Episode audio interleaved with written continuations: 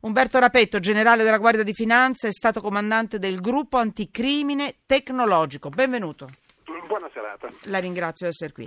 Allora, l'abbiamo organizzato un po' all'ultimo momento perché ci sono delle dichiarazioni di Zuccaro eh, sui migranti e sono molto importanti perché voi avete capito si sta rientrando nel discorso delle ONG che secondo Zuccaro, che, che è il procuratore capo di Catania, eh, ha sottolineato che le ONG non sono tutti filantropi. Ci sono delle ONG sane, pulite, corrette, ma lasciateci in pratica eh, indagare, verificare quelle che non sono così. Allora, traffico di migranti. Per conoscere meglio le dinamiche e i coinvolgimenti, il procuratore appunto di Catania, Zuccaro, praticamente ha chiesto maggiori strumenti, proprio fino a poche ore fa è successo, uh, maggiori strumenti, maggiori poteri investigativi, tra cui, ecco perché è qui con noi Umberto Rapetto, che è uno dei massimi, se non il massimo esperto di questi temi, eh, intercettazioni satellitari. Poi ha aggiunto anche polizia giudiziaria in alto mare, indagini sui finanziamenti alle ONG, quindi di nuovo seguiamo l'odore dei soldi. Vi faccio sentire un, proprio un sonoro, un pezzetto della, delle dichiarazioni di Zuccaro e, e, dopo entriamo con Umberto Rapetto perché mi affascina questo segmento di tutto quello che ha detto lui e le, le intercettazioni delle, eh, insomma, di quello che si dice con i satellitari, con i telefoni satellitari. Prego. Vai. Io ritengo che uno strumento interessante per acquisire informazioni potrebbe essere fornito dalle intercettazioni delle comunicazioni satellitari. Siamo in una fase in cui non riusciamo più a svolgere l'attività investigativa di ampio respiro per la quale questo gruppo è stato costituito. Il nostro obiettivo, il focus della nostra azione non sono le ONG, è il traffico illecito, sono i trafficanti, sono coloro che anche in Italia speculano sui centri di accoglienza e su questo traffico. Questo è il focus della nostra attività. Allora, ehm, stanno arrivando molti messaggi, scusate, io prima mi sono distratta un attimo, parlavo e controllavo le immagini di zucchero che sta andando su tutti i monitor che ho intorno e leggevo anche i vostri messaggi. Umberto Rapetto, a questo punto, il segmento che interessa a noi, le intercettazioni satellitari, ci spiega il meccanismo, perché lui chiede di poter entrare in questo meccanismo, in questa, delle intercettazioni satellitari, perché lo intuiamo, ma perché è vietato, perché non le può utilizzare già quelle che ci sono? Mi dica lei quello che, in base alla sua esperienza, ci può far capire ci troviamo di fronte ad un terreno irto di ostacoli, tanto per cominciare perché parliamo di tecnologie particolarmente moderne che non hanno, se vogliamo, una tradizione investigativa consolidata. E quindi, tanto per cominciare, bisogna capire come si può intercettare un telefono satellitare.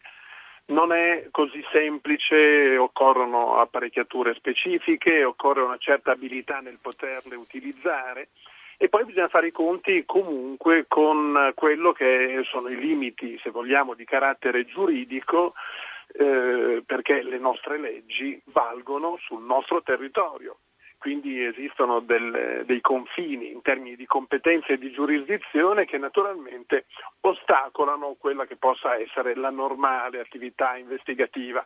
Si possono svolgere comunque delle intercettazioni che hanno un carattere preventivo, che possono naturalmente indirizzare tutte le attività che devono in pratica essere poste in essere per impedire il traffico di esseri umani e ogni altra speculazione che naturalmente si va, eh, se vogliamo, ad annidare in qualunque opportunità dove il fare del bene diventa un perfetto vestito per chi fa invece un doppio gioco sulla pelle di chi non se lo merita.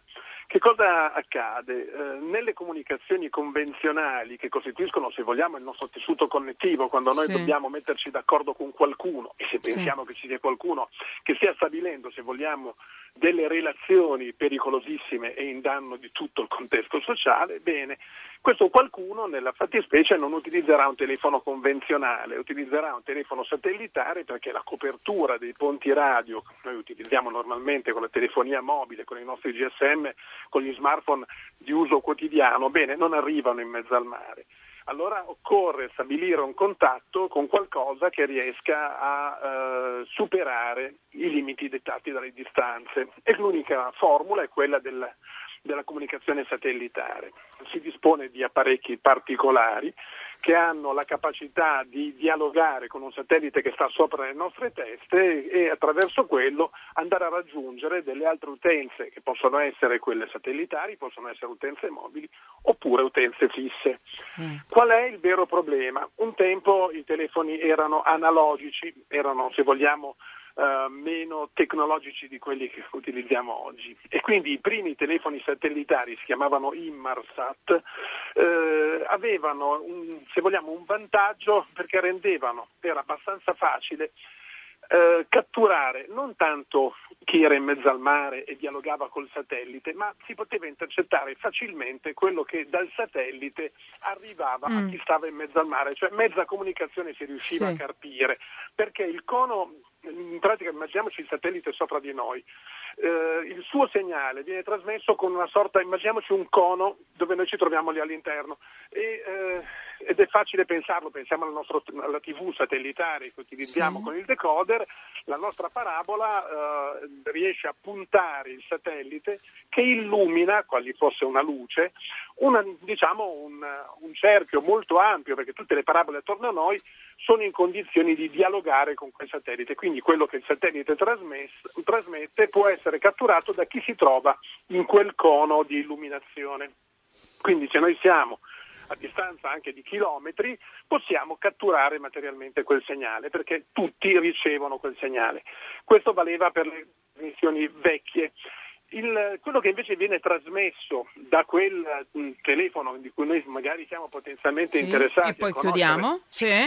su quello c'è invece un segnale diretto alla, alla, al satellite quindi non si riesce a intercettare le moderne tecnologie con uh, l'utilizzo di uh, se vogliamo una soluzione digitale eh, complica un pochino le cose, non bastano apparecchi se vogliamo, se vogliamo, ormai già sperimentati, ci sono nuove attrezzature che hanno un costo molto elevato, che non sono di facile reperimento e che comunque vanno ad impattare su un'area geografica dove ci possono essere più telefoni e poi dobbiamo aggiungerci non solo il fatto che non sappiamo chi dobbiamo intercettare come invece avviene in una normale indagine, ma soprattutto non sappiamo quale lingua viene poi utilizzata, quindi più persone che, con più lingue, questo naturalmente eh, spiega le certo che ci possono essere. Uh, Umberto Rapetto, generale, grazie, generale della Guardia di Finanza, è stato comandante del gruppo anticrimine tecnologico. Grazie Umberto Rapetto. Io aggiungo un altro segmento, ma ve lo lascio lì in sospeso per quanto riguarda